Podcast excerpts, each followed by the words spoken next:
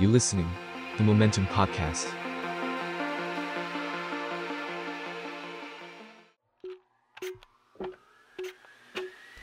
นัวแอเรียพื้นที่ของความขัดแย้งที่เราสามารถพูดคุยกันได้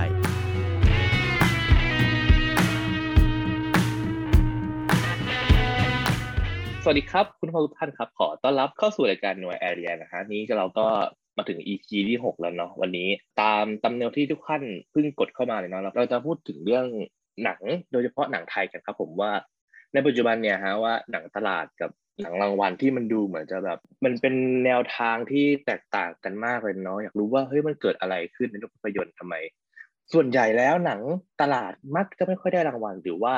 หนังที่ทำคว้ารางวัลมาได้เนี่ยฮะมักจะไม่ค่อยทำเงินเออเราจะคุยกันถึงว่า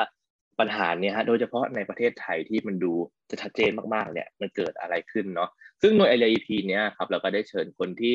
มีความรู้ทางด้านหนังโดยเฉพาะหนังไทยนะฮะก็คือพี่แป๊บชาชนาหอมทรัพย์นะครับสวัสดีครับพี่แป๊บ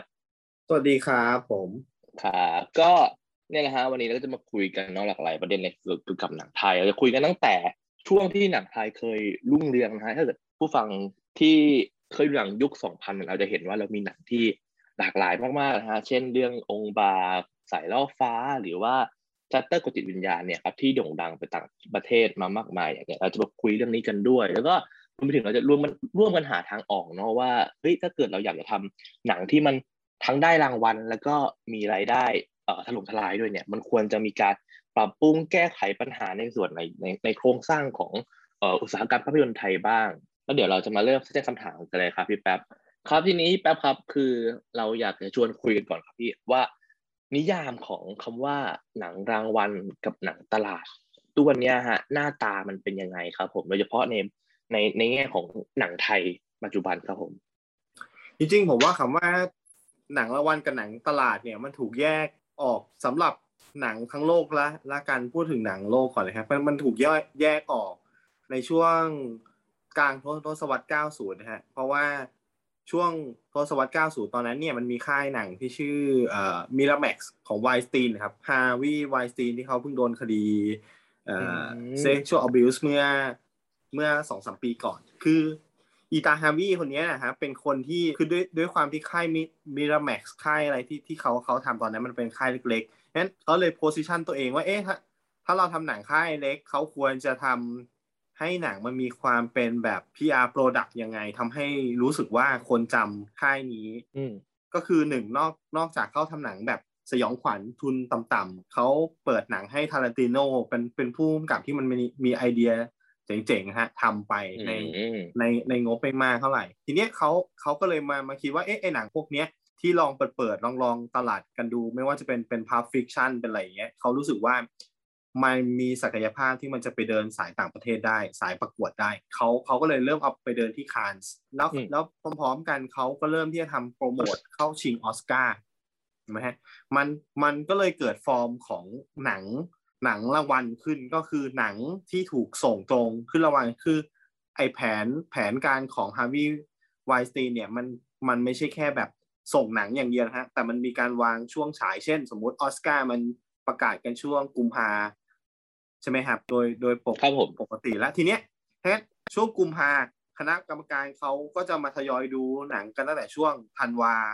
มกมกราก็เลยเกิดเกิด formation เกิดเกิดแผนเหมือนเหมือนแผนฟุตบอลแหละครับก็คือ ก็เอาหนังที่จะหวังรางรางวัลเนี่ยฉายช่วงธันวา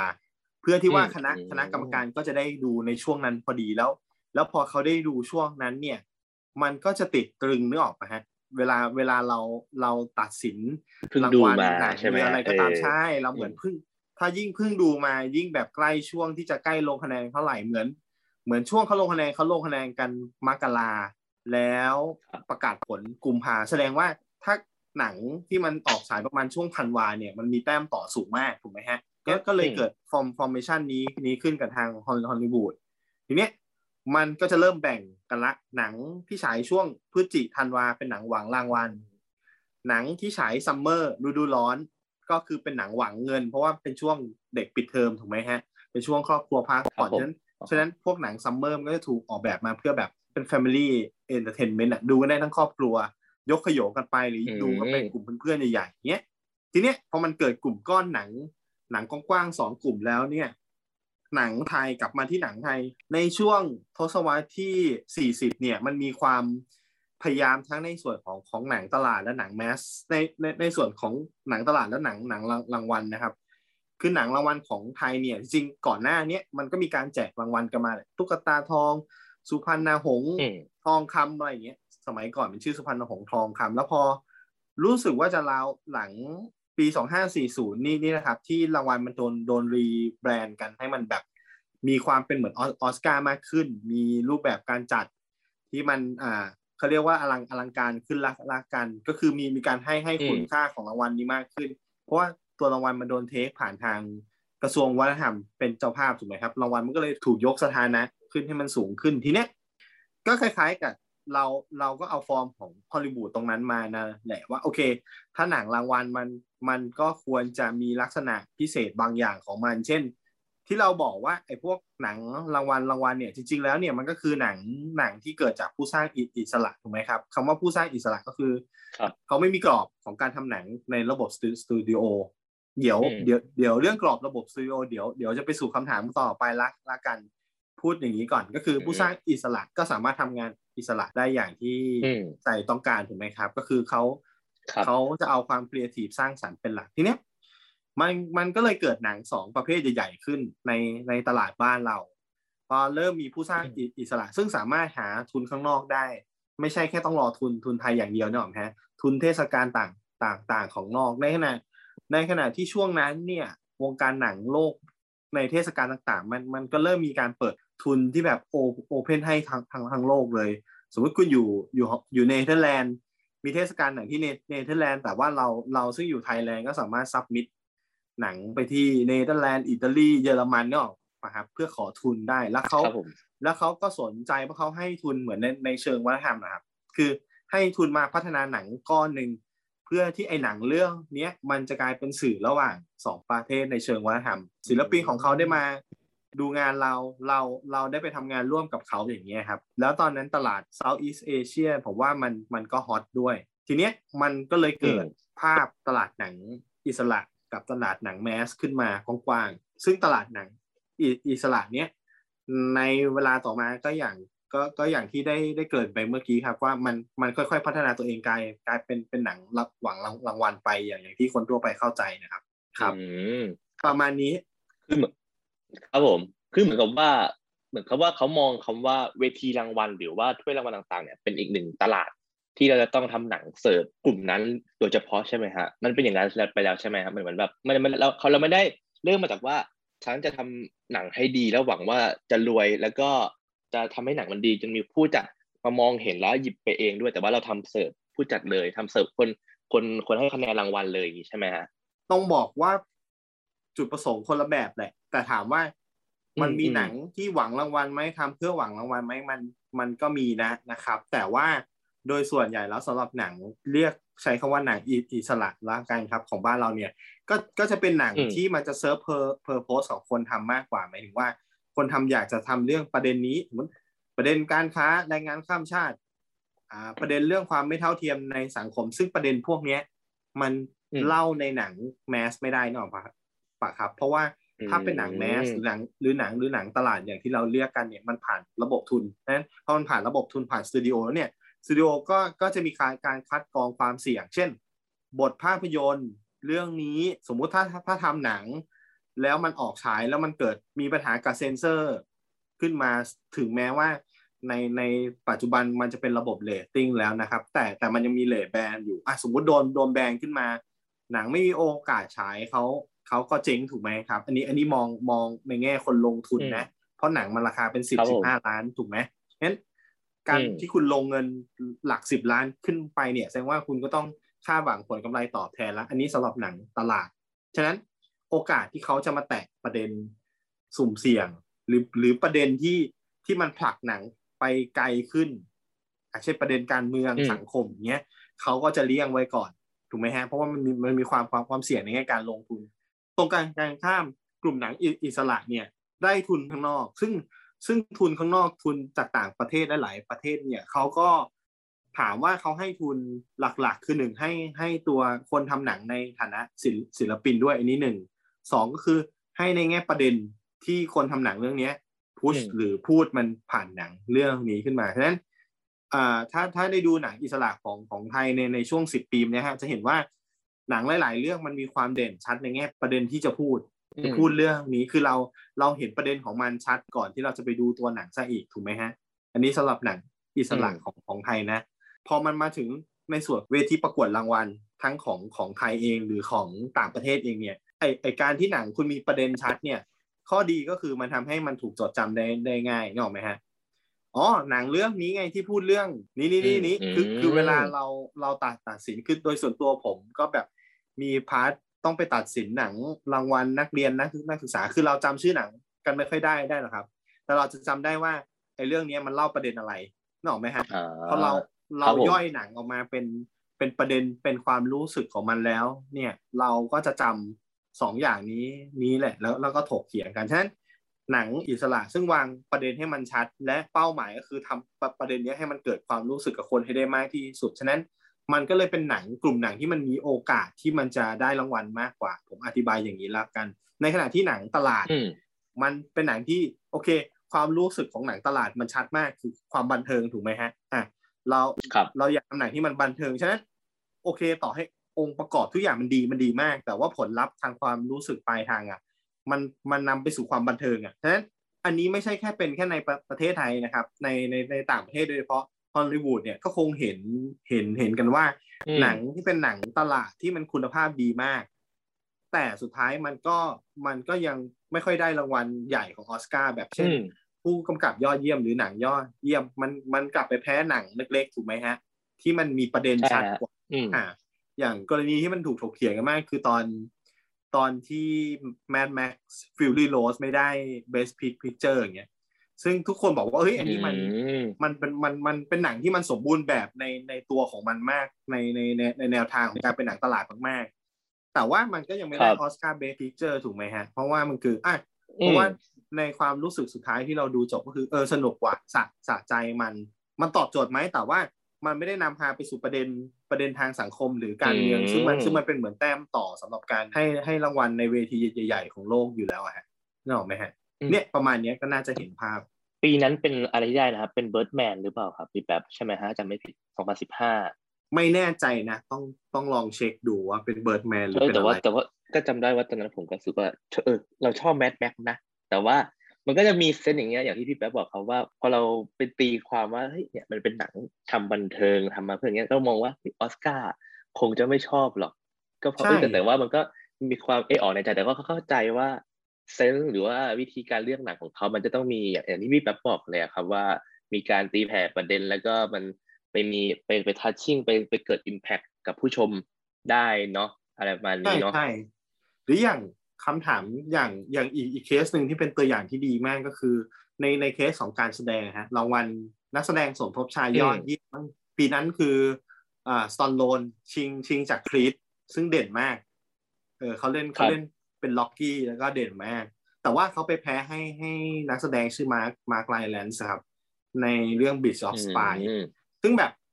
เออ คือเราคือเราคือเราจะเห็น position ที่มันชัดมากๆของหนังสองเรื่องซึ่งต่างกันครีดมันคือหนังอืมนักนักนักมวยถูกไหมมัน mass มันเป็นหนังแบบเป็นหนังแฟรนไชส์อะเป็นแฟรนไชส์ของร็อกกี้ถูกไหมฮะคำว่าแฟรนไชส์คือหนังหนังครับภาคต่อเออ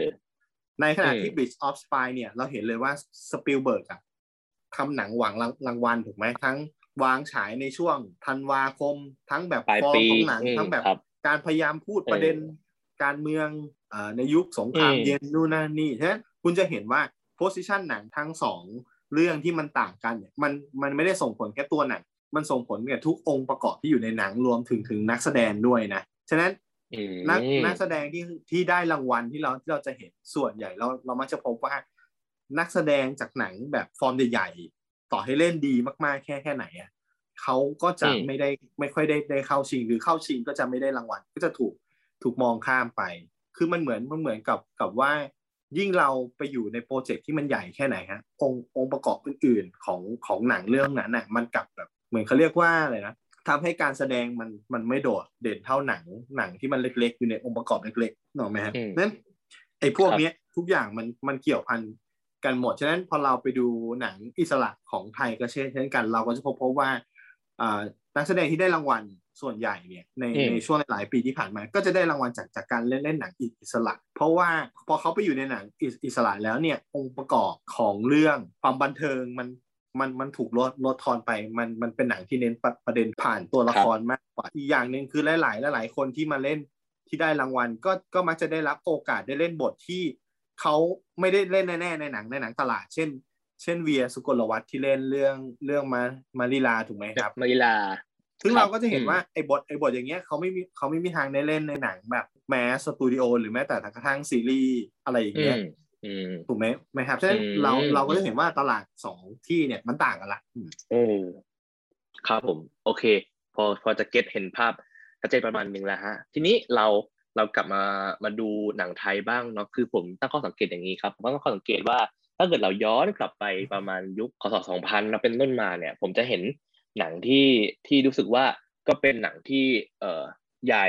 แล้วก็ได้รางวัลด้วยอย่างเช่นองค์บากหรือว่าแม้กระทั่งชัตเตอร์ก็ตามครับผมทีนี้ผมอยากจะชวนคุยประเด็นหนังในยุคนั้นก่อนนะครับ ว่าเฮ้ยมันเกิดอะไรขึ้นทำไมเรามีหนังที่ทุนค่อนข้างเยอะอย่างองค์บาก แต่ว่าก็ยังได้ไป ฉายต่างประเทศได้รับการยอมรับจากต่างชาติจนกลายเป็นแบบหนังศิลปะการต่อสู้ในเอเชียตะวันออกเฉียงใต้ที่โด่งดังมากๆ หรือว่าแม้กระทั่งชัตเตอร์ก็ตามครับที่ถึงกับว่ามีคนเอาไปรีเมคสร้างใหม่ ทั้งที่เป็นหนังมาจากเอ่อสตูดิโอใหญ่เนาะช่วงนั้นเลยเป็นช่วงที่หนังไทยมันรุ่งโรจน์มันมันเกิดจากองค์ประกอบยังไงครับ แล้วทำไมอยู่ดีๆปัจจุบันมันถึงแบบ turnover เกิดไม่ไม่ไม่มีอะไรแบบนั้นอะเกิดขึ้นในในวงการอุตสาหกรรมหนังไทยแล้วอะครับอ่าอ่าอ่าอ่าพอยนี้น่าสนสนใจครับ คือ ยี่สิบปีเลยเลยนะ เนี่ย ซึ่งผู้ฟังหลายๆคนอาจจะแบบ ยังไม่เกิดใช่ไหมซึ่งซึ่ง20ปีก่อนเนี่ย ความน่าสนใจมันอยู่ตรงตรงนี้ครับ ก็คือในในช่วงเวลานั้นเนี่ยเอ่อ2,000ต้นๆถูกไหมมันก็คือเป็นช่วงครับผมที่จริง ๆ แล้วตลาดเอเชียในในในยุค90อะตลาดเอเชีย หนังจากประเทศฮ่องกงถือว่าเป็นตลาดใหญ่อืมของเอเชียถูกไหมเพราะว่าเขา import คนไปฮอลลีวูดเยอะเยอะมากคนทั่วโลก เริ่มรู้จักหนังเอเชีย จากหนังฮ่องกงเยอะมากถูกไหมงั้นครับผม ญี่ปุ่นตามมา ญี่ปุ่น ญี่ปุ่นมาด้วยกระแสของหนัง horror ถูกถูกไหมหนังสยองขวัญพวกริงพวกอะไรอย่างนี้ถูกไหมฮะฮ่องกงดังจากอะไรดังจาก martial art ครับก็ผมคือหนังศิลปะต่อสู้แท่งฉะนั้นเราเราจะเห็นแล้วแล้วว่าตลาดของเอเชียในต่างประเทศในประเทศตะตะวันตกเราใช้คำนี้แล้วกัน มันมีมันมีอยู่สองตลาดที่เขาเห็นชัดก็คือหนังสยองขวัญกับหนังอืมมามาเชียลอาร์ตสิ่งที่เกิดขึ้นกับอืมหนังไทยในตอนนั้นคือ เราไม่ได้แผ่วทางใหม่นะครับ เราต่อยอดจากกระแสอ๋อคืออมลิงมาปุ๊บชัตเตอร์ก็มามาตามเนี่ยถูกไหมมันมีมันมี J-horror มาก่อน มันเลยตามมาด้วยไทย hor horror ถูกไหมอืมอ่าองค์บากฮ่องกงคืนเกาะอังกฤษ ปลายปี 1997 นักนักแสดงแตกเอ่อเฉินหลงโจเหวินเหวินเหวินฟ้าจอห์นวูผู้กำกับฉีเคอะอะไรพวกนี้ทั้งหมดชื่อดังๆเนี่ยเจ็ทลีไปฮอลลีวูดหมดงั้นวงการหนังฮ่องกงจากแบบพุ่งๆ ใช่ไหมฮะ โดดโดดเด่นในอืมแง่ของ martial art เนี่ย บุคลากรที่ทำ martial art ก็โดน import ไปอยู่ฮอลลีวูดหมดฉะนั้นมันเหมือนมันเหมือนกับว่า บุคลากรของคนเอเชียที่เคยผลักดันหนังให้มันแข็งแรงอะมันไปทำหนังอืมที่ตะวันตกหมดฉะนั้น ไทยเราก็เลยเหมือนมีช่องว่าง ตรงเนี้ยขึ้นมาแล้วไทยเราก็เข้าไปในจังหวะเหมาะพอพอดี องค์บากก็มาต่อยอด martial art ของฮ่องฮ่องกงก็คือ ถ้าฮ่องกงคืออืมคือกังกังฟูองค์บากก็คือมวยมวยไทยถูกไหมเรามวยไทยเราก็สวครัมบผมเข้าไปต่อพอพอดีเลยนั้นอันเนี้ยอืมน่าจะเห็นภาพชัดว่าหนึ่งทำไมตอนนั้นเนี่ย หนังสองกลุ่มเนี้ยมันมันมันถึงไปไกลในระดับโลกหนึ่งก็คือมันมันมันต่อยอดจาก หัวหอกในเอเชียเจ้าอื่นก่อนสองการที่ล่มเขาสลายคุยของทางหนัมาให้แล้วใช่อืมสองการลบการล่มล่มสลายของหนังฮ่องฮ่องกงมีส่วนทำให้เกิดพื้นที่เกิด market ใหม่ขึ้นก็คือ อะเนี่ยชิบหายละหนังฮ่องกงแม่งล่มคน คนในฮ่องกงไปทำฮอลฮอลฮอลลีวูดหมดฉะนั้นมันมีเจ้าอื่นพยายามลงไปแข่งขันไปแย่งตลาดนี้แทนเนี่ยอืมมันก็เลยเลยอืมเลยเกิดสิ่งนี้ขึ้น อีกประการหนึ่งก็คือเราว่าในในยุคยุคนั้นเนี่ยนายทุนหนังไทยฮะสตูดิโอหลาย ๆ ที่ก็คงมองเห็นโอกาสด้วย เพราะว่าหนึ่งยกระดับคุณภาพหนังของของบ้านเราขึ้นถูกถูกไหมหมายถึงว่าทำหนังให้ครับมันสามารถขายในต่างประเทศได้ได้มากขึ้นฉะนั้น ถ้าคุณจะทำหนังที่มันขายต่างต่างประเทศได้ คุณก็ต้องทำแนวหนังที่เขาเขารู้จักและพร้อมจะซื้อ ซึ่งมันก็มีสองแนวที่ง่ายที่สุด ก็คือ horror กับแอคชั่นในยุคนั้นนะโดยเฉพาะแอคชั่น martial art ถูกไหมงั้น เราก็จะเห็นว่าหลังองค์บากเนี่ยไอ้พวกหนังขายมวยหนังต่อยตี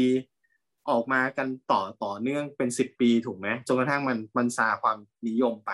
เอออืมอืมเช่นเดียวกันหนัง horror หนังผีก็เป็นการหลังชัตเตอร์เนี่ยมันก็มีหนังผีออกมาอีกเป็นกระบวนเลย ถูกไหมฮะอืมแต่ในขณะใช่ครับที่โอ้โหสิ่งที่น่าสนใจก็คือ หนังที่ไม่ได้ไปในตลาด ต่างประเทศมากนักในช่วงเวลานั้นคือหนังรักโรแมนติก หรือหนัง com comedy ถูกไหมซึ่งมันจะมาในในทศทศทศวรรษหลังเออมันอืมมันก็อาจจะมีแค่รักแห่งสยามที่ไปจีนได้อะไรอย่างเงี้ยแต่แต่เหมือนยุคยุคนั้นมันยังไปมันไม่ได้ไปเป็นทางการบางครั้งเราจำไม่ผิดนะถ้าข้อมูลผิดก็ขออภัยด้วยฉะนั้น เออเราว่าภาพรวมตอนนั้นเนี่ยความหลากหลายตรงนั้นมันเกิดขึ้นเพราะหนึ่งคือตลาดหนังข้างนอกเขาเริ่มเปิดรับตลาดบ้านเรามากขึ้นสองก็คือเราเองก็เห็นโอโอกาสเราก็เลยอัดกันไปแบบต่อเนื่อง คือสิ่งสิ่งสำคัญคือความต่อเนื่องครับ อันเนี้ยก็คือออืมเรามีหนังส่งออกไปต่างประเทศทุกทุกปีในในตอนนั้นนะแล้วก็แนวทางมันชัดเออสามก็คืออ่า ในขณะที่ฝ่ายหนังหนังตลาดมันขึ้นเรื่อยๆ ถูกไหมเมื่อเมื่อกี้มีคำคำคำถามว่าเอ๊ะในในยุคนั้นพวกหนังพวกหนังเนี้ยก็ได้รางรางวัลถูกไหมมาตครับลอผดมจริงๆเนี่ยอืมการที่หนังตลาดหรือหนังอิสระได้รางวัลปริมาณมากน้อยเนี่ย เรารู้สึกว่ามันขึ้นอยู่กับแต่ละปีเลยฮะว่าแบบคุณภาพของหนังหนึ่งเอ่อมันมันไปได้ถึงไหมสองก็คือเรื่องของการสร้างแรงกระเพื่อมในอุตสาหกรรม ยกตัวอย่างง่ายเช่น Bad Genius หรือฉลาดเกมเกมโกงเมื่อไม่กี่ปีมาเนี่ยเป็นหนังตลาดครับที่กวาดรางวัลถล่มทลายแต่ถามว่าทำไม Bad Genius ไม่โดนคอรหา ก็เพราะว่าก็มันสมบูรณ์สมบูรณ์สมบูรณ์จริงไงนึกออกไหมครับ มันเป็นหนังที่คุณดูแล้วคุณอืมได้ประเด็นด้วยถูกไหมในขณะเดียวกันคุณดูสนุกด้วยฉะนั้นมันเลยเหมือนจุดเป็นจุดที่เมิร์ชอะคือคือถ้ามันเหมือนเหมือนเหมือนจะมีคำถามว่าเอ๊ะพาราไซของเกาหลีมันก็ทำได้ทำไมเราเราทำไม่ได้จริงๆแบ d จีเนียสอะทำทำได้นะอืมแค่ว่าแบ d จีเนียสอะ มันบันเทิงมากกว่าประเด็น คือประเด็นประเด็นมันยังไม่ได้เข้มครับผมเหมือนแบบอืมพาราไซแต่ถามว่ามันเป็นหนังที่ถูกออกแบบอืมในในแนวทางเดียวกันไหมคือเป็นหนังประเด็นสังคม แต่บันเทิงใช่เหมือนกัน อืมทีนี้สิ่งที่ผมสนใจต่อครับ คืออย่างที่แบบพูดเมื่อกี้พอมันมีการบุกเบิกอย่างเช่นชัตเตอร์อย่างเงี้ยแล้วมันก็เกิดการเอ่อ follow up กันมาเต็มไปหมดเลยเนาะเป็นทีเทเลอร์ตามมาเต็มไปหมดเลย แต่พ อเราพอเราเห็นว่าเรามี bad genius ที่มันมันทั้งดีแล้วก็ทำเงินเป็นเป็นมีกระแสแล้วก็ได้รางวัลด้วยทำไมไม่เกิดการ follow up จาก bad genius ไปทำหนังประเภทเนี้ยต่อมาเรื่อยๆครับเหมือนเหมือนเหมือนกับว่ามี bad genius พุ่งขึ้นมาเรื่องหนึ่งในช่วงแบบปีห้าปีที่ผ่านมา แล้วมันก็หายไปเลยอะไรอย่างเงี้ยฮะมันมันก็มีการ follow up ในแง่สไตล์นะแต่มันไม่มีการ follow up ในแง่ประเด็นอืมอ่าคือหมายถึงว่าเราก็จะเห็นพวกหนังที่มันหวือหวา เราเรื่องวัยรุ่นหวือหวือหวาตัดต่อฉับไวอะไรอย่างเงี้ย เยอะขึ้น แต่เราไม่เห็นหนังที่มันพูดประเด็นที่เรารู้สึกว่ามัน global global คือหมายถึงว่าคนทั้งโลกมันเข้าใจ แล้วมันเป็นประเด็นทางสังสังคมไกลๆด้วยคือ b a d Genius มันจับเรื่องการโกงข้อข้อสอบ ทุกคนในโลกนี้โกงข้อข้อสอบ แล้วการโกงข้อสอบครับผมมันเล่นกับเขาเรียกว่ามอรัลหรือศิลศิลธรรมขั้นต้นของมนุษย์เลย มนุษย์มนุษย์ทุกคนต้องผ่านบทบททดสอบทางศิลธรรมนี้ วิชานี้กูไม่เก่งว่ะ แต่ว่าถ้ากูตกกูแย่แน่เลย แต่ถ้ากูลอกข้อสอบเพื่อน ให้กูพอผ่านอะถ้าอย่างเงี้ยมันเป็นอืมบททดอืมสอบมอรัลที่ดีมากคือ เราไม่ได้โกงข้อสอบเพื่อเราจะเป็นอันดับหนึ่งอะ แต่เราโกงข้อสอบเพื่อแค่ให้เราผ่านวิชานี้และเราควรถูกตัดสินว่าผิดหรือถูกครับอืมแค่แค่ประเด็นเนี้ยเราเรารู้สึกว่าคน ทั่วโลกก็เก็ตแล้วเรายิ่งในหนังมันไปขยี้ว่า ในเมื่อการโกงข้อสอบเนี่ย เด็กมันมองว่ามันมันไม่ใช่การโกงนะมันคือการเอาคืนต่อระบบ อ่าในเมื่อระบบมันอืมมีผู้ใหญ่ฉ้อฉ้อโกงเด็กแล้วทำไมเราเราจะโกงคืนไม่ไม่ได้วะโกงมาโกงกลับ เราว่ามันไปเข้ากับกระแสของโลกในในช่วงเวลานั้นก็คือเป็นช่วงที่แบบวัยรุ่น เริ่มลุกคือ up up uprising ของวัยรุ่นขึ้นมาใช่ไหมครับ ตั้งแต่เกรเกรตาอืมธันเบิร์กตั้งแต่อะไรก็ตามแต่เนี่ย จนถึงฮ่องกง up uprising เราเลยรู้สึกว่า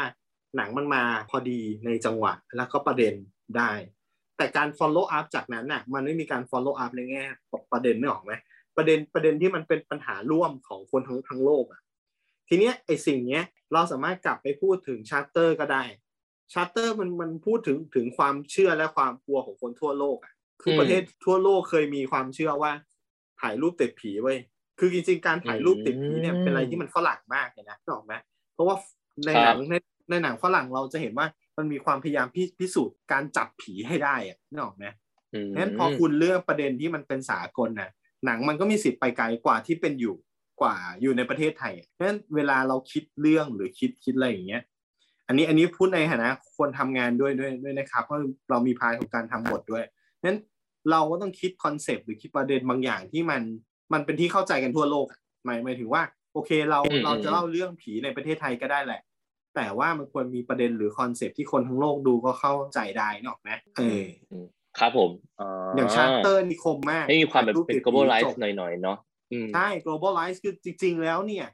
หนังอืมหนังในทุกวันนี้เราอะ ต้องคิดอย่างนี้เราต้องต้องทำให้คนไทยและคนทั้งโลกดูอะฮะเพราะว่าอย่างทุกวันนี้เราจะเห็นว่า ปลายทางต่อไปของหนังมันมันไม่ใช่การลงแผ่นดีวดีแล้วรอคนมาซื้ออะหรือลงแผ่นบลูเรย์ต่อไปแต่มันคือการขึ้นสตรีมมิ่งอะครับอืมเพราะฉะนั้นไอการขึ้นสตรีมมิ่งเนี่ยอืมมันหมายความว่าหนังหนังที่เราทำทำกันนะมันพร้อมจนที่จะมีคนกดดูเสมอเพราะฉะนั้นจะกดดูหนึ่งนาทีห้านาทีหรือกดดูทั้งเรื่องมันมันก็คือกดดูหนังของเราอะฮะอืมนั่นแหละเราว่ามันอืมมันเป็นเป็นการเปลี่ยนของตลาดโลกที่ เดี๋ยวเดี๋ยวจะเห็นผลของมันในอนาคตในเนี่ยในห้าปีสิบปีนี้จะเห็นชัดมากละมากขึ้นว่ามันเปลี่ยนวงการหนังยังไงครับครับเอ่อโอเค ทีนี้เราเรากลับมาดูหนังไทยในปีล่าสุดมันบ้างเนาะสิ่งน่าสนใจครับ เราจะเห็นว่าเรามีหนังที่กำกับโดยผู้กำกับไทยแล้วกันเนาะแล้วก็มีบางเรื่องที่ใช้นักแสดงไทยด้วย ก็ได้ไปเฉิดฉายอยู่ในเวทีต่างประเทศ หรือว่าแม้กระทั่งได้ได้แบบ เดินสายอยู่ในต่างประเทศเนาะอย่างเช่นหนัง One for the Road ของของคุณบาสเนาะหรือว่าแม้กระทั่งหนัง Memoria ของของทางพิเจอร์ที่เพิ่งไปอยู่บนเวทีคานมาเนาะทีเนี้ยเป็นคำถามที่ผมสนใจก็คือ คือหนังเหล่านี้ครับมันไม่ได้เกิดขึ้นในประเทศไทยนะสิมันไปเกิดขึ้นจากเงินทุนต่างประเทศ หรือว่าไปร่วมงานกับผู้กำกับต่างประเทศอย่างเช่น อาจจะมีในไทยบ้างเช่นหนังอย่างหนังเรื่องร่างทรงอย่างเงี้ยเนาะแต่ว่าสุดท้ายแล้วก็ ไปทำร่วมกับเอ่อทางเกาหลีเนาะพี่แป๊บใช่ไหมฮะทีนี้คำถามครัก็บคือมันเกิดอะไรขึ้นนะครับทำไมมันมันถึงไม่มันไม่ได้มามาเริ่มสตาร์ทจากที่ประเทศไทยทำไม ไม่ได้รับการโปรโมทที่ไทยก่อนมันทำไมถึงมันไปอยู่ที่ต่างประเทศทั้งที่พอวันหนังมันฉายแล้วได้รางวัลปุ๊บเราก็จะเราก็จะบอกว่าเฮ้ยเนี่ยมันเป็นหนังของประเทศไทยนะ พวกนายอะไรอย่างเงี้ยจงทราบซึ้งกันซะเออมันเกิดอะไรขึ้นนะครับตรงแง่พูดในแง่การทำ ทำงานนะครับ ในในแง่คนทำงานเราแฮปปี้กับกับการเกิดปรากฏการณ์นี้มากเพราะว่าอะไรรู้ไหมครับ เพราะว่าไม่ว่าจะเป็นคุณเจยอภิชาติพงศ์เอ่อคุณบาสใช่ไหมครับ หรือแม้แต่กระทั่งครับผมคุณโต้งเนี่ยที่ไปทำร่างทรงเนี่ยเขาไม่ใช่ผู้กำกับหนังไทยแล้วอะครับเขาเป็นผู้กำกับหนังของโลกอะฮะเข้าใจเข้าใจความหมายไหมการเป็นผู้กำกับหนังของโลกก็คือมาเก็ตของคุณน่ะมันไม่ได้อยู่แค่แค่ในประเทศไทยแล้วไงมามาเก็ตของคนเหล่านี้พื้นที่การทำงานของคนเหล่านี้คือโลก เพราะฉะนั้นเขาสามารถจะไปทำหนังที่ที่เกาหลีก็ได้เขาสามารถทำหนังที่ญี่ปุ่นก็ได้นึกออกไหมฮะเขาไปทำหนังที่ไหนก็ได้ในโลกอะและสิ่งที่เขาอืมไปกับกับเขาด้วยมันไม่ใช่แค่ตัวเขาคนเดียวนะครับ มันมีทีมงานของไทยเข้าไปถูกไหมอย่างคุณอืมเจ้ยก็ยังใช้ตากล้องคนไทยคือคุณสองถ่ายใช่ไหมครับ ใช้ครับทีมผมผู้ช่วยของเขาก็ยังเป็นคนคนไทยอ่าคุณโต้งก็อืมก็ยังใช้ทีมงานไทยเกือบทั้งหมดถูกไหมฮะ คุณบาสอืมต่อให้ไปถ่ายนิวนิวยอร์กใช้นักแสดงไทยใช้ทีมงานไทยคุณจะเห็นว่าการที่ผู้กำกับไทยสามารถพัฒนาศักยภาพไปเป็นผู้กำกับโลกอะมันควรเป็นเรื่องที่น่ายินดีมากอืมๆเพราะว่าอืมมันจะทำให้เกิดการตลาดงานที่ที่กว้างขึ้นกว่าจากแค่อยู่ในประเทศไทยนึกออกไหมนั้นเราสามารถทำงานกับกับตลาดโลกได้เพราะเรามีเครดิตโลกละแล้วอีกอย่างก็อย่างก็อย่างที่บอกครับ ระบบ funding เงินทุกวันเนี้ยมันมันไม่ได้มีแค่ระบบสตูดิโอเหมือน เหมือนเมื่อเมื่อเมื่อก่อนละที่เราจะต้องมารอค่ายหนังสี่ห้าค่ายถูกไหมฮะตอนนี้มันเริ่มมีสตรีมมิ่งเข้ามาสตรีมมิ่งทุกเจ้าพร้อมจะลงเงินให้เพื่อให้มันมีคอนเทนต์อืมขึ้นสตรีมมิ่งเขาฉะนั้นโอกาสที่คนทำหนังไทยจะได้ทำทำงานที่มันมีลักษณะอย่างเงี้ย ผมเชื่อว่ามันจะมีเพิ่มเพิ่มขึ้นเรื่อยๆ และเป็นโอกาสที่ดีซะอีก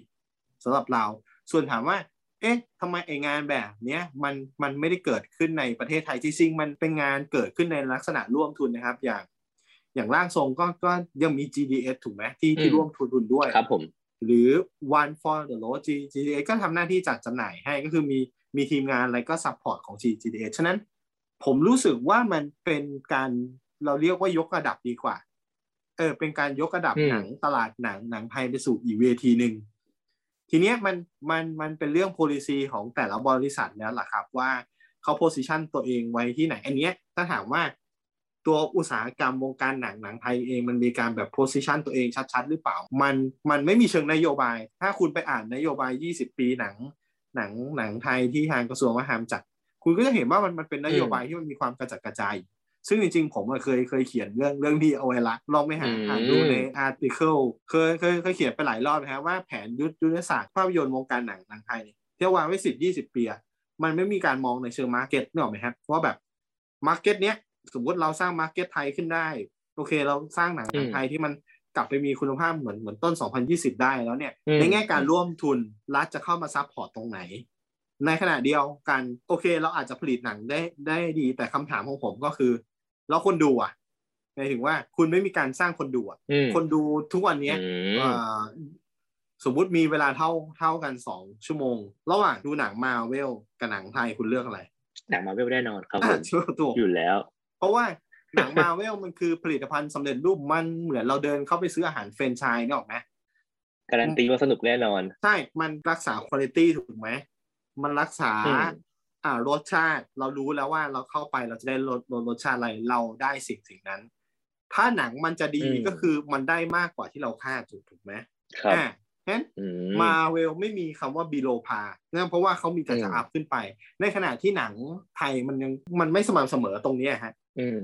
จริงๆตัวเลขหนึ่งที่น่าสนใจก็คือลองย้อนกลับไปช่วงเอ่อปี 2000 ช่วงองค์บากนางนาค2499 ช่วงนั้นเนี่ย หนังไทยมีการจำนวนการสร้างน้อยมากนะครับ อ่าอืมสิบอืไม่เกิน 20 เรื่อง แต่ครึ่งหนึ่งเป็นหนังที่เราจำได้คำว่าครับจำได้เป็นหมายมันหมายอืมความว่าอะไรหนึ่งเคยดูสองก็คือ มันอยู่ในคุณภาพที่เราจำมันได้เนกอะนะอืมเพราะฉะนั้นอืมสิ่งที่ที่เกิดขึ้นในทุกวันนี้คือมีหนังเป็น50 60เรื่องต่อปี แต่ว่าเราจำหนังกันได้เป็นหลักหน่วยอะบางปีคือจำได้แบบแค่นับนิ้วอะแค่อยู่อืมอยู่ในมือข้างครับเดียวอะเพราะฉะนั้นสิ่งที่เกิดขึ้นคืออะไรคุณภาพของของมันโดยรวมอะมันมันมีปัญหา อาจจะเป็นทั้งเรื่องทุนทั้งเรื่องการไม่ support ของรัฐหรือเปล่า หรือได้ขณะเดียวเดียวกัน คนดูก็ก็ไม่ support ว่าคนก็อย่างอย่างที่บอกแหละคนคาดหวังกับคุณภาพแล้วพอคุณภาพมันไม่ได้ ก็เหมือนคุณไปซื้ออมอาหารร้านร้านร้านข้าวอะ แล้วแบบ เขาทำไม่อร่อยอะเออครั้งแรกอืมไม่อร่อย โอเคคง คงผิดมือแหละมั้ง วันนี้พ่อครัว เป็นร้านป้าหน้าหน้าปากซอยอะไรอย่างงี้ใช่ไหมใช่ฮะไปกินครั้งที่สองมันก็ยังไม่อร่อยอยู่ดีอะมันไม่มีการปรับปรับปรุงรสชาติอืมอืมอะอืมไปกินครั้งอืมที่ที่ที่สามตัดสินสินใจบอกกำกำชับป้าเลยว่า ป้าครั้งนี้ขอไม่เค็มมาก ไม่ใส่ผงชูรสป้าใส่อะไร ยังทำมาเหมือนเหมือนเหมือนเดิมคุณว่าจะมีครั้งที่สี่ที่ห้าป่ะอืมคนก็เริ่มแบบ ถอดใจกลับไปกินแค่นั้นเลยอาหารสำเร็จรูปดีกว่า ใช่ไหมแค่ฮะแค่นั้นเลยฮะหนึ่งคือเวลาคนเรามีมีเท่ากันอะ เราเลือกสิ่งที่ดีที่ที่สุดอืมแล้วสองเรื่องเรื่องเงิน อย่าลืมว่าอืมตอนนี้สสตรีมมิ่งเข้ามา disrupt การดูหนังอย่างมากก็ก็คือ เมื่อก่อนเราจะดูหนังเรื่องหนึ่งคือเราต้องวางแผนถูกไหมฮะว่าแบบ วันเนี้ยต้องไปดูต้องเช็ครอบ เช็ครอบเสร็จเราต้องไปที่โรงอืมถูกไหมไปที่โรงเสร็จครับเรา เราต้องเลือกแล้วว่าเราจะดูเรื่องนี้ในราคาเท่าไหร่ อยากดูวันแรกก็จะแพงหน่อยอดใจรอวันอืมพุธราคาก็ลงมาครึ่งหนึ่งถูกไหมแต่สตรีมมิ่งคือคุณจะดูเมื่อไหร่ก็ได้อืมแล้วคุณดูแล้วมันเปลี่ยนกลางคันได้ด้วยใช่ไหมฮะเอใช่อถ้าคุณดูเรื่องนี้ดูห้านานาทีไม่หนุกว่ะคุณกดข้ามปิด แต่ว่าคุณไปดูในโรงอะ คุณเสียเงินสองร้อยไปแล้วอะ คุณต้องดูมันจนจบอะในความรู้รู้สึกหลายๆคนอะนะอืมคือหนังไม่สนุกเลยอืมไม่อะไรเลยแบบ ดูอย่างนั้นดีกว่า แล้วลองนึกภาพยิ่งตอนเนี้ยสตรีมมิ่งเขาพยายามทำทำสิ่งนี้ฮะ มี exclusive content ที่ลงในของของเขาโดยเฉพาะคุณจะดูครับซีรีส์ดูหนังเรื่องเนี้ยคุณต้องมาสมัครสตรีมมิ่งดูอืมไอ้ Justice League Zack Snyder เนี่ยคุณดูโรงไม่ได้นะ แต่คุณต้องสมัคร HBO อืม Max ถูกไหมอะไรอย่างเงี้ยครับซึ่งมันมันเพิ่ม value ของของการดูสตรีมมิ่งมากขึ้นเรื่อยๆนะ แล้วที่สำคัญคืออืมพอหนังมีช่องทางมากขึ้น คนดูมีทางเลือกมากขึ้นเหมือนเดิม เหมือนเรื่องร้านข้าวป้าเลยมันมีอืมอืมร้านที่มันมามามา มาแบบส่งให้ถึงบ้านเขาไม่มีหน้าร้านหรอก เราไม่ไม่ต้องเดินไปซื้อเองด้วย เลือกเอาเลย ฉะนั้นเมื่อทางเลือกเพิ่มขึ้นมันมีตัวเปรียบอะการลงทุนของคนดูลงทุนดูหนังมันเป็นเรื่องความคุ้มคุ้มค่ามาด้วย อันเนี้ยต้องพูดกันตรงๆ ฉะนั้นโอกาสที่หนังไทยมันจะจะกลับมามีตลาด หรือสร้างความแข็งแรงได้อย่างแรกคือ ต้องต้องทำให้ที่บ้านแข็งแรงก่อนเหมือนเหมือนที่เกาหลีเหมือนที่ญี่ปุ่นที่ในบ้านเขาแข็งแข็งแรงมาก หนังในบ้านแข็งแรงมาก แล้วพอหนังในในบ้านคุณแข็งแรงแล้ว แล้วเนี่ยมันมันจะเกิดอะไรมันจะเกิด cash flow ครับก็คือเงิน คนไปดูหนังลงได้ได้ได้เงิน ค่ายได้เงิน ค่ายมีกำลังใจผลิตหนังต่อ มันเกิด cash flow ขึ้น หนังหนังดีได้รับการสนับสนุนต่อเนื่องสมมตินะ อันนี้พูดแบบฟุ้งๆเลยว่าหนังแบบดีๆ แบบ คนแห่กันไปดูแต่หนังหนังหนังดีๆเรื่องไหนไม่ไม่ดีก็ไม่ดูทำให้ค่ายเองก็ปรับพฤติกรรม แล้วว่าเอ้ยถ้างั้น เวลาเราทำหนัง เราไม่ควรเน้นปริมาณเราต้องเน้นคุณภาพทำให้มันดีอืมๆลงทุนกับมันดีๆคนมามาดูแล้วคุ้มกับการลงลงทุน ทั้งของค่ายและของคนเมื่อนั้นนะฮะหนังมันก็จะพัฒนาตัวเองกลับมาอืมได้ ในขณะที่ภาครัฐภาครัฐต้องทำอะไร ภาครัฐต้องทำให้เนี่ย flow ทุกอย่างนี้มันเกิด คุณเข้าไป subsidize โรงได้ได้ได้ไหม ทำให้แบบโรงไม่ต้องแบกภาษีเยอะเกินไปค่าตั๋วจะได้ลง คนสามารถไปไปดูได้นึกออกไหมหนึ่งสองรัฐ support ในแง่ ทุนสร้างไหมอะสมมติมีหนังที่เวลาเรานำเสนอหนังนะเราเราจะทำสิ่งที่เรียกว่าพิชกันกันไปพิชก็เหมือนใบของการลงลงทุนน่ะนึกออกไหมอืมเหมือนเหมือนเวลาคุณจะเปิดบริษัท แล้วคุณไปไปกู้เงินมาลครังบทุนเนี่ยคุณต้องทำพิชเนี้ยงั้นคำถามก็คือว่า ทำไมคนเปิดบริษัททำธุรกิจสตาร์ทอัพอะสามารถทำพิชเนี้ยแล้วไปยื่นตลาดหลักทรัพย์ไปยื่นธนาคารแล้วมีมีผู้สนสนใจลงทุนได้ ในขณะที่หนังอะมันไม่มีสิ่งเนี้ยธนาคารไม่รับว่านี่คือธุรกิจที่สามารถลงทุนกับความเสี่ยงนี้ได้นกออกไหมถ้ารัฐอืมอืมทำให้สิ่งเนี้ยมันมันเกิดขึ้นได้ ผมคิดว่าทั้งหนังตลาดและหนังอิสระก็ได้ประโยชน์ทั้งคู่ เพราะว่า เมื่อใดก็ตามที่ที่การลงทุนภาพยนตร์มันถูกรับรองโดยโดยรัฐอะไม่ว่าจะรัฐสนับสนุนเองหรือรัฐยกข้อกฎหมายบางอย่าง หรือรัฐเข้าไปซับซิไดในแง่ของของธนาคารให้ช่วยอะไรเงี้ย ผมว่ามันก็จะทำให้ cash flow ของการทำหนังมันเพิ่มมากขึ้นแล้วทีเนี้ย เพราะว่าสามารถหาเงินมาลงทุนในประเทศเองได้จากภาครัฐอืมเพราะตอนเนี้ยเงินเอกชนแทบจะแบบแปดสิบเก้าสิบเปอร์เซ็นของทุนหนังอยู่แล้วมั้งนึกออกไหมครับฉะนั้นการไป ขอเงินคนสิบล้านมาทำหนัง มันไม่ใช่เรื่องที่ง่ายง่ายๆใช่ไหมเลยนะเออในปัจจุบัน อืมอืมอืมเอออืมโอเคฮะ ทีนี้ผมอยากจะจะปิดคำถามด้วยการชวนไปดูโมเดลในต่างประเทศดีกว่าอย่างที่อย่างที่พี่แป๊บเกรินมาแล้วว่าจะมีของของเกาหลีใช่ไหมฮะว่าเฮ้ยโมเดลเขาเป็นยังไงทำไมเขาถึงแบบเอ่อสามารถผลักดันวงการหนังในในประเทศตัวเองได้ก่อนจนสามารถส่งไปยังต่างประเทศ ไปคว้ารางวัลไปกวาดรายได้ได้ด้วยอยากรู้ว่าเออ แล้วโมเดลธุรกิจของในเกาหลีมันเป็นยังไงอะครับพี่แป๊บเกาหลีคือหนึ่งเกาหลีตั้งหน่วยงานภาพภาพยนตร์มาโดยเฉพาะ คือเขาไม่ได้ขึ้นอยู่กับไม่แน่ไม่แน่ใจว่าขึ้นอยู่กับกระทรวงวัฒนธรรมหรือท่องเที่ยวหรืออะไรนี้หรือเปล่านะ แต่อย่างที่ที่รัฐทำชัดเจนมากๆคือ คือพอตั้งหน่วยงานภาพยนตร์ขึ้นมาเฉพาะ ให้คนบริหารองค์กรเนี้ยเป็นคนภาพภาพยนตร์ครับ อันเนี้ยสำคัญ พอให้คนที่เป็นภาพยนตร์จะเป็นผู้กำกับหรือโปรดิวเซอร์ก็ตามแต่ขึ้นมาบริหารเขาเข้าใจ workflow ของภาพยนตร์ทั้งหมดทั้งหมดไหมพอเขาเข้าใจทั้งหมดอืมเขาสามารถเสนอแผนดำดำเนินงาน ที่มันจะพัฒนาวงการภาพยนตร์ได้จริงเพราะฉะนั้นพอเขาเสนอไปอ่าเริ่มเริ่มที่การตั้งเทศกาลหนังปูซานกันขึ้นเมื่อเมื่อ 20 ปีก่อน คือก่อนหน้าเนี้ยอืมคนแทบไม่รู้จักเทศกาลหนังปูซานเนี่ยหรอกไหมปูซานคือเมืองอะไรวะ คนอืมยังไม่รู้เลย คนไปเกาหลีคือไปแค่โซลถูกปะงั้นเขาก็มองครับว่าปูซานมันเหมือนพัทยาเหมือนหัวหัวหินบ้านเราอะ มันเป็นศักยภาพอืมเมืองที่เป็นท่องเที่ยวได้ และเมืองที่เป็นแบบเอาติ้งได้ ฉะนั้นเขาก็ปรับไอ้เมืองตรงนี้ให้มันเป็นเทศกาลเหมือนคานส์ครับฝรั่งเศสเนี่ยถ้าถามอืมพูดพูดกันตรงๆเมืองคานส์เนี่ยถ้าไม่นับเป็นเทศกาลหนัง คนจะรู้ไหมว่ามันเป็นเป็นแหล่งท่องเที่ยวชายทะเลของฝรั่งเศส ถูกไหมเราไม่รู้เลยเรารู้จักครับผมคานส์ในในฐานะเทศกาลหนังก่อนมันจะเป็นเมืองท่องเที่ยว แต่ผลพลอยได้ก็คือ หลังจากเทศกาลคนก็ยังไปเที่ยวที่คานส์นะก็เหมือนกับที่ปูซานหลังจากอืมที่แบบต่อให้จบเทศกาลหนังไปแล้ว คนก็รู้ว่าอ๋อปูซานเมืองที่เคยจัดเทศกาลหนังไงเขาเขามีทะเลด้วยด้วยนะเขาไปเที่ยวทะเลจบงั้นอืมเกาหลีมันมองมองว่าสิ่งเนี้ยมันมันมันไปด้วยกันได้คือ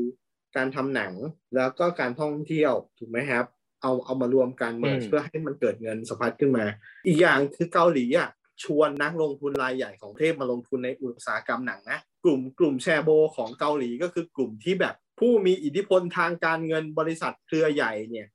สี่ห้าบริษัทเนี่ยเขามาลงเงินใน entertainment industry ทั้งหมดเลยครับ ไม่ว่าจะทำซีรีส์ทำหนังทำอะไรก็ตามแต่คุณคุณลองนึกภาพสิกลุ่มเนี้ยซัมซุงเนี้ยเม็ดเงินมหาศาลแค่ไหนอะอืมแล้วเขาเอามาลงหนังสมมติ สมมติเขาเอามาลงหนังปีละร้อยล้านบาทสมมตินะ แสดงว่าร้อยล้านบาทเขาเอามาลงเนี่ย อาจจะได้หนังหนังไทยดีๆสามสี่เรื่องเลยเลยนะนึกออกไหมซึ่งอืมร้อยล้านซึ่งบานี่ทคือถึงเนี่แค่ยซัมซุงด้วยซ้ำเออใช่ร้อยล้านบาทเนี่ยมันมันกี่เปอร์เซ็นต์ของกำไรเขาอะมันศูนย์จุดหนึ่งศูนย์จุดเท่าไหร่เปอร์เซ็นต์เองอะนึกออกไหมฉะนั้น อืม เนี่ยหน้าที่ของรัฐไทยก็คือทำทำเหมือนกับที่คุณชวนกลุ่มทุนมาลงกับวัคซีนนี่แหละ คุณเปลี่ยนมาลงกับหนังแทนนึกออกว่าครับผม อืมโมเดลคล้ายๆกันถ้า ถ้าพูดอย่างเงี้ยจะจะ get เลย เอออ๋อจริงๆมันอืมคือโมเดลของธุรกิจว่ะคุณหา funding มาลงสนับสนุน คุณบอกบอกว่าอะสมมติก็ได้นะ สมมติ เอามาลงอุตสาหกรรม ซึ่งไม่ใช่แค่อุตสาหกรรมหนังครับ ผมว่าสามารถชวนมาลงในอุตสาหกรรมอื่น บันเทิงอื่นได้ แล้วก็บอกว่าอะอันเนี้ยอืมคุณสามารถเอาหักภาษีก้อนเนี้ยแม่งไปลดหย่อนภาษีได้หรืออะไรก็ว่าไปนึกออกไหมคุณก็ทำให้มันเข้าระบบระเบียบไปแล้วหลังจากจากนั้นเรารู้สึกว่า วงการมันก็จะมีความเซ็กซี่ขึ้นหมายถึงว่าเซ็กซี่ในแง่ มีคนอยากมาลงทุนมากขึ้นในในประประเทศเพราะคนในประเทศเขากล้าลง คุณจะไปชวนคนข้างบ้านคนนอกประอืมประเทศมาลงมันก็ง่ายแล้วนึกออกไหมก็ง่ายเขาเขาเห็นแล้วว่าครับมันมันเวิร์กว่ะ คุณเดินคุณเดินไปขอตังค์คนสิบล้านน่ะแล้วคุณบอกเขาว่าคุณมีในกระเป๋าอยู่ห้าล้านแล้วอะ กับคุณอืมบอกว่าคุณไม่มีสักบาทเนี่ย คุณคิดว่าคนที่เขาจะให้เขาจะให้คนที่ให้คนที่มีตังค์อยู่แล้วสิถูกเหมือนเหมือนกันเพราะฉะนั้นหลักการเดียวกันฉะนั้นเรามองว่าอันเนี้ยมันจะทำให้ให้มันเกิดความเชื่อมั่นในแง่ของของอืมการลงทุนจริงอืมๆรัฐต้องทำเยอะเยอะเลยครับ เยอะมากกว่าแค่ออกค่าตั๋วเครื่องบินให้ ไปเทศกาลต่างๆ แต่ว่าสิ่งเนี้ยมันอืมอืมอืมมันก็ต้องเป็นการคุยกันในเชิงนนโยบายแหละอืมอืม ซึ่งอืมพอคุยในเชิงแต่ถ้าเกิดเนี่ยนโยบายเนี่ย มันก็อาจจะต้องกลับไปสู่ที่ว่าแผนยุทธยุทธศาสตร์ที่ร่างขึ้นมาเนี่ย คนร่างเข้าใจภาพยนตร์หรือหรือเปล่าออกไหมอืมก็ต้องก็คือกลับไปสู่จุดแรกเลยคือร่างแผนยุทธศาสตร์ที่มันมีความเข้าใจภาพยนตร์เข้าใจตลาดโลกทุกวันนี้ก่อน แล้วออกแบบโมเดลการลงลงทุนที่มันเหมาะสม แล้วหลังจากนั้นอีกอีกประการที่สำสำคัญก็คือในแง่นอกจากลงทุนแล้วเนี่ย ทำให้คนทำงานอยู่ได้ เรื่องที่ตลกก็คือคนทำหนังนะฮะทุกวันเนี้ยยังไม่ได้ถูกรับรองสารภาพให้เป็นแรงงานในระบบเลยนะ คุณรู้ไหมว่าอืมเขายื่นประกันสังคมกันไม่ได้นะ คนทำหนังกันตอนเนี้ยโอ้โหที่คือไม่ได้อยู่วันนี้ในแบบมีมีการประกาศหกเจ็ดกลุ่มอาชีพที่ได้รับความคุ้มคุ้มครองโควิดอะหรือได้รับเงินชดเชยจากโควิดอะคนทำหนังไม่ได้อยู่ในกลุ่มนั้นนะอืนึกออกไหมเออ แค่แค่แค่คุณทำให้เขาแบบมีชีวิตที่มันอยู่ได้เพื่อที่เขาจะได้ทำงานดีๆอะยังยังทำกันไม่ได้เลย การทำหนังมันมันไม่ใช่เรื่องที่ใครจะต้องมาสละชีวิตอะ อืมมันไม่ใช่ดูเดือดนะไม่ต้องมาเข้าใจฮะเข้าใจเลยฮะคือเนี่ย มันกลับมาเป็นปัญหาที่ใหญ่ที่สุด ถ้าเราจะพูดทั้งหมดทั้งมวลเนี่ย ที่เราพูดกันว่าแบบ หนังดีอย่างรางวัลหรือว่าแม้กระทั่งหนังที่ทั้งดีและมีรางวัลด้วยเนี่ย มันมันจะไม่เกิดขึ้นได้เลยถ้าเกิดเนี่ยมันไม่มีรับการสนับสนุนจนจนมันสามารถทำให้วงการมันเซ็กซี่ขึ้นได้อย่างที่คุณแป๊บพูดเลยฮะมันต้องมีการเกิดเกิดแคทโฟขึ้นมาแล้วเกิดให้ตัวทางผู้ผู้จัดทำเอง หรือว่าทางผู้ผลิตหรือทางค่ายจัดจำหน่ายเองเนี่ยมันเกิดมันมองเขามองเห็นว่าเฮ้ยการทำหนังที่ดีเนี่ยมันอยู่รอดในประเทศได้ว่ะแล้วมันจะเกิดการการพัฒนาขึ้นมา ใช่เนอะเนี่ยผมมองว่า อืมมคือพาราไซเนี่ย คนลงทุนถ้าถ้าจำไม่ผิดคือ CJ นะ ซึ่ง C CJ เนี่ยเป็นกลุ่มที่แบบ เป็นกลุ่มแชร์โบที่ใหญ่มากๆ Entertainment Industry ที่ใหญ่มากๆ แล้วก็เขาผลักจนถึงจุดที่ได้รางวัลออสการ์แล้วคำถามคือพอพาราไซได้ออสการ์มันเกิดอะไรขึ้นมาขึ้น มันเกิดการปักธงอะ ของเกาหลีในตลาดโลก ตอนเนี้ย คนทำหนังเกาหลีดาราเกาหลีทีมงานเกาหลีฮอตมากนึกออกไหมอืมเวลาเวลามันส่งผชอลบตามมาใช่ชอบมีคนมาถามว่า เนี่ยทำไมซีรีส์ Netflix ของที่แบบเป็น original เกาหลีหรือเป็นของเกาหลีทำไมมันดูดีกว่า ซีรีส์ไทยมันเยอะเลย ก็ง่าย ๆเลยครับ วิธีคิดของเกาหลีคือเราอยากทำหนังให้มันมีคุณภาพเท่าฮอลลีวูดอะฉะนั้นเราทำคุณภาพทุกอย่างให้มันเท่าฮอลลีวูดให้ได้ก่อนพอฮอลลีวูดยอมรับแล้วเนี่ย คุณขายงานที่ไหนก็ได้บนโลกใบนี้ละนึกออกไหมแต่ว่ากว่าเขาจะไปถึงจุดนั้นมันเกิดขึ้นอะไร มันเกิดการสนับสนุนอย่างมหาศาลนะ ทั้งเงิน ทั้งการสนับสนุนทักษะบุคลากร สนับสนุนโอกาส ส่งคนไปเรียนเมืองนอกเมืองนา นู่นนี่ถูกไหมทุนรัฐด้วยด้วยนะครับ ที่ที่ไปเรียนหนังเมืองนอกกันน่ะ คือไอ้พวกองค์ความรู้พวกเนี้ย สุดท้ายอะมัน มันต้องเป็นองค์ความรู้ของโลกอะคำถามผมถามทิ้งท้ายแล้วละกันเดี๋ยวหาว่าเครียด สมมุติทำหนังว่าด้วยศิลปะไทยลำไทยมวยไทยเนี่ย มีหนังสองเรื่องทำออกมานะ เป็นหนังที่ถ่ายแบบหนังไทยกับหนังที่ถ่ายแบบมาเวลอะคุณอยากดูแบบไหน งานสร้างแบบมาเวลเลยกับงานสร้างแบบไทยๆเนี่ย แน่นอนนะครับว่าเราต้องอย่างหลังแน่นอนแหละครับ พวกเราทำเรื่องเดียวกันการันะนตีอะ ถูกไหมเออนั่นแหละเราเราต้องคิดคิดอย่างนั้นนะฮะเออมันถึงจะอืมจะไปได้แล้วแล้วทีเนี้ยพอกลับมาสู่คำถามที่ว่า หนังรางวัลหนังหนังตลาดไอ้คำเนี้ย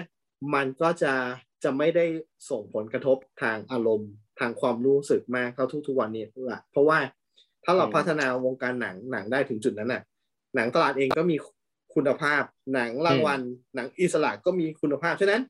ไอ้คำว่าหนังตลาดกับหนังหนังรางวัลมันมันจะถูกรวมเป็นหนึ่งคือ ไม่ว่าคุณจะอืมทำหนังอิสระหรือหนังหนังสตูดิโอมันก็มีสิทธิ์ที่จะได้รับการประเมินคุณค่าเหมือนกัน อืมเพราะมันอยู่ในคุณภาพที่สูงพอกัน เออ นี่เป็น perfect ending ของ episode นี้เลยนะครับ กับการครับนำสองสิ่งมาเมิดการหาทางออกให้ทั้งคู่เลยเนาะเนี่ยซึ่งผมมองว่ามันเป็นสิ่งที่ดีมากเลยครับ ถ้าเกิดเราอยากจะ มีหนังที่ดียิ่งยิ่งขึ้นกว่านี้ในอนาคตดูนะสำหรับชาวไทยครับ ก็จริงๆวันนี้ก็คิดว่าน่าจะครบถ้วนนะครับประมาณนี้กับประเด็นของหนังตลาดและหนังรางวัลที่มันมีประเด็นถกเถียงกันอยู่ในโลกภาพยนตร์ตอนนี้ก็ยังไงก็วันนี้ก็ขอบคุณคุณแป๊บด้วยนะครับจาชนะหอมซับที่มาร่วมแลกเปลี่ยนความเห็นในรายการนะครับ แล้วก็สำหรับผู้ฟังนะครับที่ฟังอยู่ก็หน่วยแอเรียนะครับเป็นรายการที่จะ มีประเด็นต่างๆ มาพูดคุยในอีพิโซดต่อๆไปอีกจำนวนมากเลยครับ อยากให้กด follow up ไว้นอะในทุกช่องทางของ podcast เลยครับ ซึ่งเราจะปล่อยแต่ละ EP เนี่ยทุกวันที่ 13 แล้วก็ 30 ของเดือนครับผม แล้วก็สำหรับ EP นี้ก็ช่วยน่าจะประมาณนี้ครับผม สวัสดีครับ You listening, the Momentum Podcast.